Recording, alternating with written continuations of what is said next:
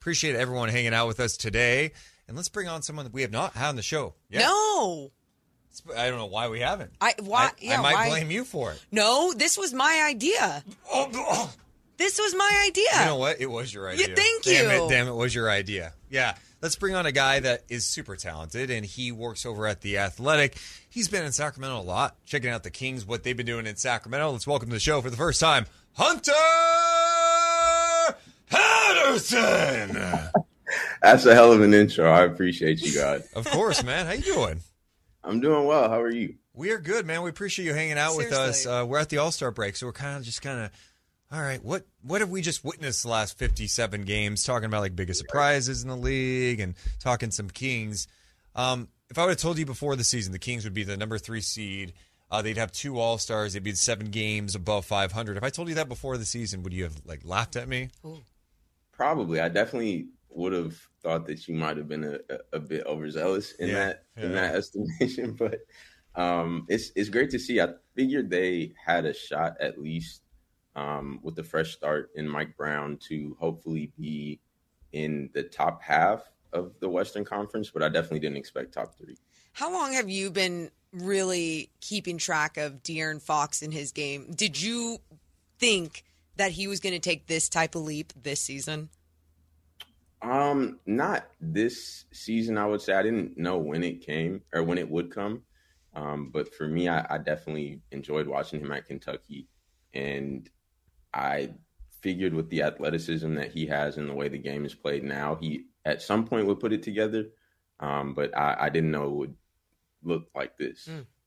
Yeah, it's been wild to see that type of leap. Yeah. and it, it just it does show you that like yeah you have to find ways to improve on your own for sure but you do need things around you. And i think sometimes you just look at these guys they have talent they're going to be good. It's like no having a coach that instills confidence and account- accountability helps you. Having talent around you helps you. You you need a, a bit of everything you know?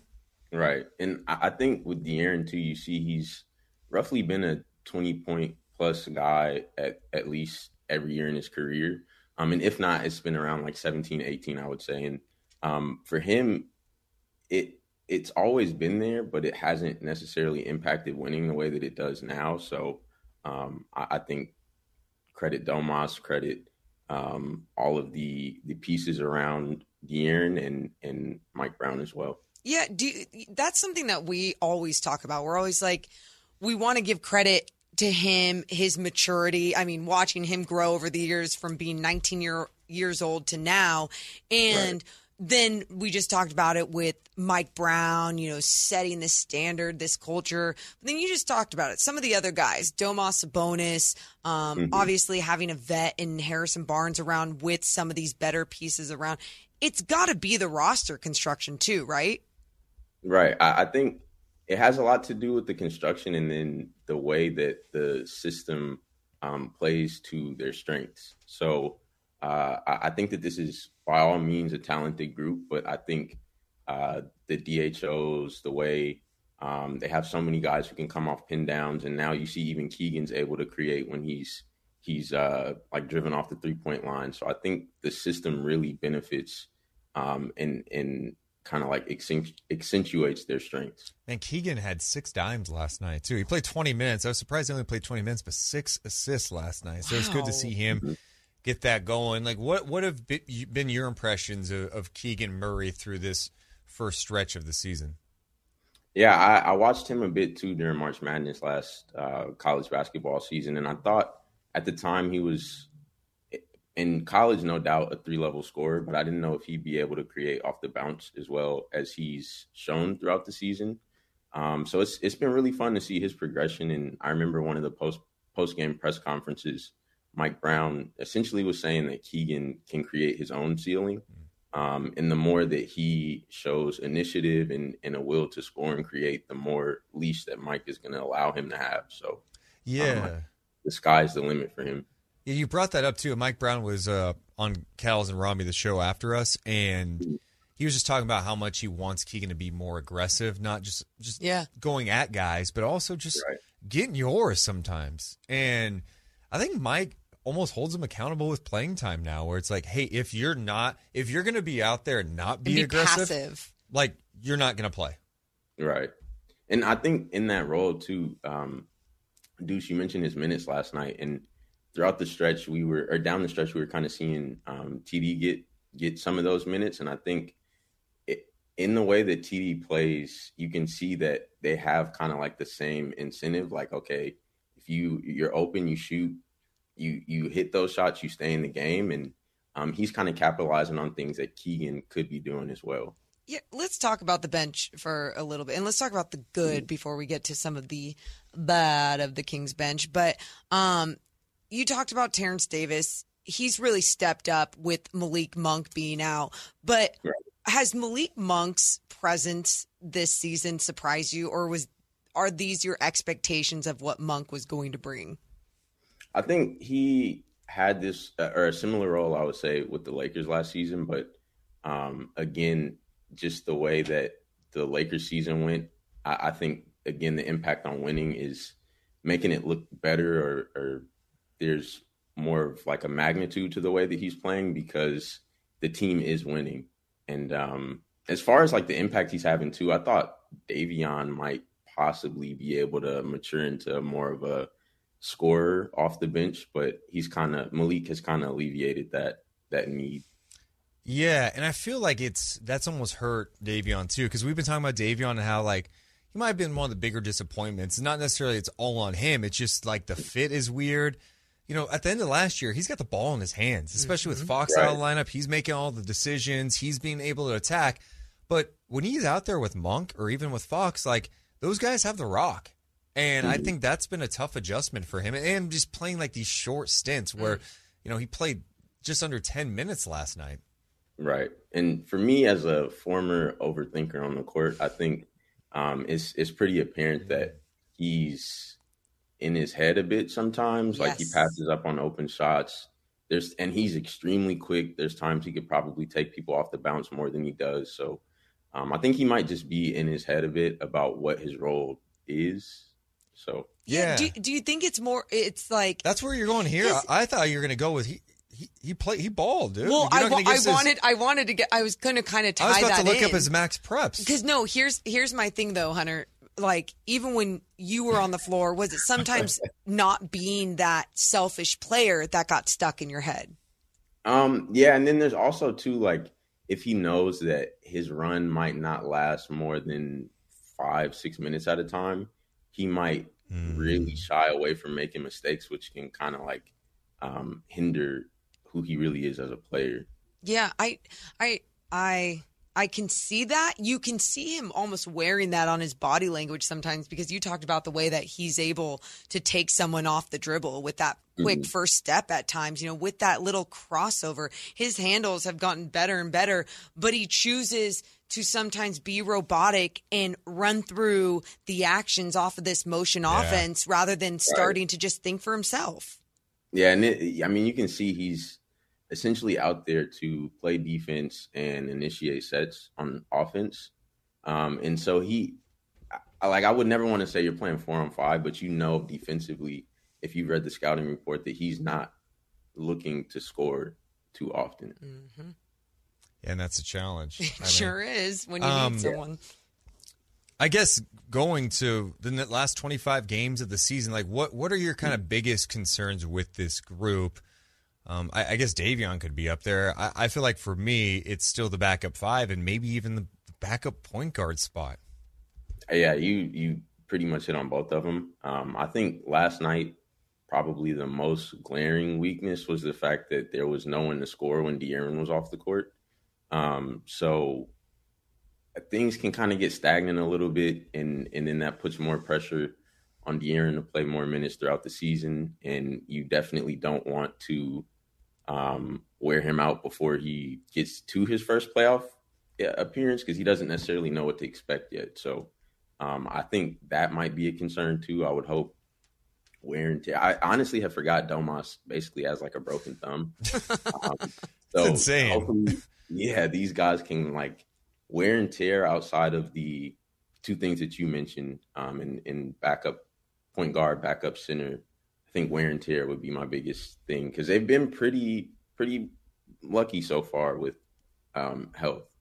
You know, I, I keep, I know whenever we talk about wear and tear with this team too, I'm kind of in this boat of like, hey, get there, show them what the wear and tear will be in that mm-hmm. first postseason run in 16 years and ever for some of these guys. Show right. them, make them feel what it would be like and what type of conditioning that they need to be in. Now, it's not only on them to be in that type of conditioning, it's obviously on your coaches and time management and understanding where you need to to be playing night in and night out. Um, but I think that goes to too when you look at the trade deadline and these tweaks weren't made. If you're not going to be playing or trusting Davion Mitchell and Richaun Holmes as mm-hmm. backups, then why didn't the Kings make the the necessary tweaks at the trade deadline? Um, I guess they they felt that. Uh, well, I think they definitely think they haven't hit their ceiling yet, so mm-hmm. they want to kind of let the guys mesh and continue to kind of like find that that well multiple cohesive units to put out there. Um, me personally, I definitely would have been more active during or before the trade deadline, mm. but um, yeah, I mean, it's you kind of wish they did have have more. I personally kind of wish they had another person who could create on their own because there's only a handful of people. What would you have done um, at or before the trade deadline? Like in your in your oh, if he was the GM, GM yeah, yeah, Hunter, he's got to make GM. the call. Yeah, yeah, yeah. yeah. Throw on my GM hat right now. Uh-huh. Would, uh, it's one like one of the people I really liked uh, was Jarred Vanderbilt because yes. he's yeah really young. Um, he's not super offensively gifted, but he can defend almost like one through five. And um, he can't. I mean, I think also too. I was watching. Um, he was he got moved around a bunch, but he was with Utah previously, right? Yeah, Utah, Minnesota, yeah, right. So and like he he offensively cuts really well, and I was kind of like pairing him up with Domas in my mind and thinking about like all the cuts and DHOs and things, but um, he was the main person I would have liked. Yeah, yeah. I think we're we were kind of in that same boat of like, you know, you didn't need a big name, you needed a a, mm-hmm. a long. That's why I still go with like the buyout market a little bit. I was just bringing up Nerlens Noel. I'm not acting like he's some crazy, uh, you know, stopper, but no. at the same time, like, mm-hmm. look, you're not playing Richaun. Yep, it's clear he's not. He, Which to me, that is that's like I, he had a really good stretch, and I'm I was kind of expecting to see more from him. Yeah, that I don't I don't get it because I mean go back to that Lakers game, that road game where Sabonis yeah. is out. The guy had 16 and 10. They won. He wins Defensive Player of the Game. And I, I remember that night I was doing TV with Morgan. I'm like Morgan, like he, he's going to get more minutes now. Like mm-hmm. you you reward that. You've been searching at the backup five. Then Sabonis gets back, and it's like, oh, he's not really playing. You're like, oh, like and I think that crushes a guy's confidence. I think that, and I understand like I give credit to like TD and some of these guys for being ready when their name's called, but at the same time, like, hey, coach, you asked me to come in and step up. Not only did I step up, I gave you a double double. We won the game. I was impactful in the game, and now I can't get in the rotation. Yeah, and um, I, I don't know because Morgan initially had brought it up, and I was thinking like, damn, it, it would be good to see more minutes for Richaun, but even um, like shouts out to Keon. No, like obviously no slight to him, but if there's people who can, like, you can find minutes for them. Even like, who knows? Maybe Alex Len could be hot one game, and you could throw him in there. Totally. So, um, there's I think very capable people on the bench who just may not have had their opportunity. I agree. And Hunter, like last night, though, even right? Sorry, really quick, because you just brought up Alex Len. It's like you're going up against DeAndre Ayton, and then you're just going with Chimezie Metu. Well, and they activated Queta for that game. Like he was, he was with the team. You know, so yeah. you you. Ayton crushed you last night, mm-hmm. right? And when Sabonis went to the bench, you know, you, you go to Metu instead, and it's like, look, the three guys who did not play last night were all your bigs Holmes, Len, and Queta. Mm-hmm.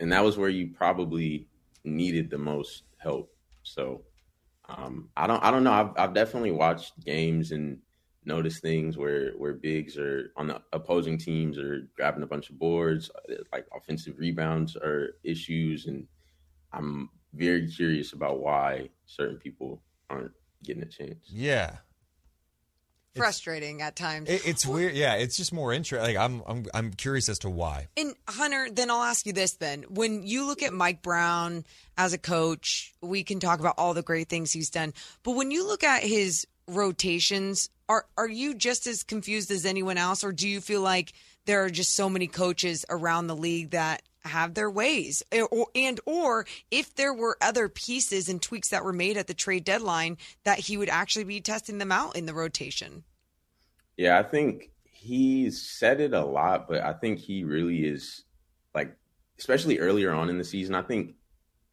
that we talked about second half of the season. We may not see sporadic lineups the way we did in the first half, just because I think he was genuinely searching for some things, possibly knowing ahead of time too that there wouldn't be anything coming at the trade deadline. Um, so I think he's really trying to be creative and throw a bunch of different things out there. But um, there are some times where I'm I'm a, a like I pop, probably wouldn't have went with that five or Yeah. but I mean he's he's successful for a reason too. So Yeah, I, I think every NBA market criticizes a coach's rotations. It just that's yeah, it that's- doesn't that's matter. Yeah, yeah. Like, oh, why don't you go with this guy instead? I mean, it happens all the time. Um, before I let you go, I have a question. Do you think where the Kings are at right now, number three spot? Mhm. Do you think they're in the top six when we get to the end of the regular season? Yeah, I actually, um, friend of mine, he and I are having like a debate about that. Um, he's living in Sac also, and he doesn't necessarily think with all of the moves that have been made recently that they'll be able to maintain this standing. Um, and I am one of the people who think that they haven't really hit their ceiling yet. So I think that they'll continue to progress. Um, What? Why? Why don't you think they've hit their ceiling? because I really think it all depends on Keegan. Wow. Like we've seen Domas, like Domas literally can't do anything else. He had like 24, 15, 7.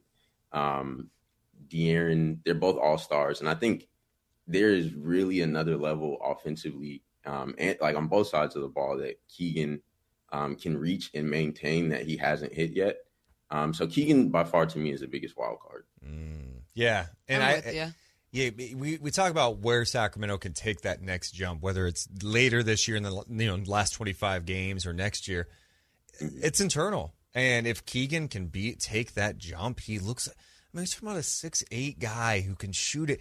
He's shooting at an elite level. Yeah. this is not like oh he's he's shooting well for a rookie. It's like no, he's forty one percent, just under forty two percent, taking significant attempts. You know, it's not like on two attempts a game. And if Right. anything, he could be more aggressive. Wait, Hunter, do you think he can take that jump? And what is it going to take? Like, is it a mental thing? Is it a physical thing? Uh, Does he just need to be coached differently? Like, what what is it for him to take that jump? I think it's really just on him. Um, and he's he is still very young. Like um, he spent a few years in school, but I know he's still in his early twenties. Yeah. Um, so that may not come this season, and I personally may be putting a little too much pressure on him for this season. Um, but we've seen those flashes where, and I'm not saying he has to have like 20 or 30 every game, but at least he's very capable of impacting the game really strong, strongly in at least one category. Yeah, I agree with you. Well, Hunter, I appreciate you uh, hopping on with us for a bit, man. Yeah, I appreciate you all having me. I've I've been watching the show and Dude. um, I keep up with you all when you're on NBC Sports and everything. So keep doing your thing. Hey, you too, man. I appreciate you. I mean, I we were a little offended. Apparently, you're in a group chat Oh yeah, with Frankie Frankie Cardicelli, Chris, Chris. Watkins, Yeah. and, and Cameron's and like yeah, yeah. we so so weren't we in. were just like we weren't invited, but then what we told them anyway that we didn't want to be invited no, anyway. no, no. We wanted to be in. We Oh. wanted to be invited, But but, we we, don't want. We don't want to be in it. no, we wanted to deny Yeah. them too. Yeah. So we're, we're yeah, denying I, you. I'm. I didn't. I didn't create it. I was just added. Just kinda- just Classic kinda out here. deflection. Mhm. Great deflection. I didn't. I didn't. It's not my Gotta party. I didn't. Can't. You don't sound the like a nice guy, Hunter. Yeah, so yeah, I don't know. all right. Well, Hunter, dude, seriously, thanks so much. We'll do it again, man. Of course, I appreciate you all. Yeah, Thank you. absolutely. Hunter Pat- Patterson works for the Athletic, young up and comer, Yeah, and he's he's really talented. good for him. Dude. I like him a lot. I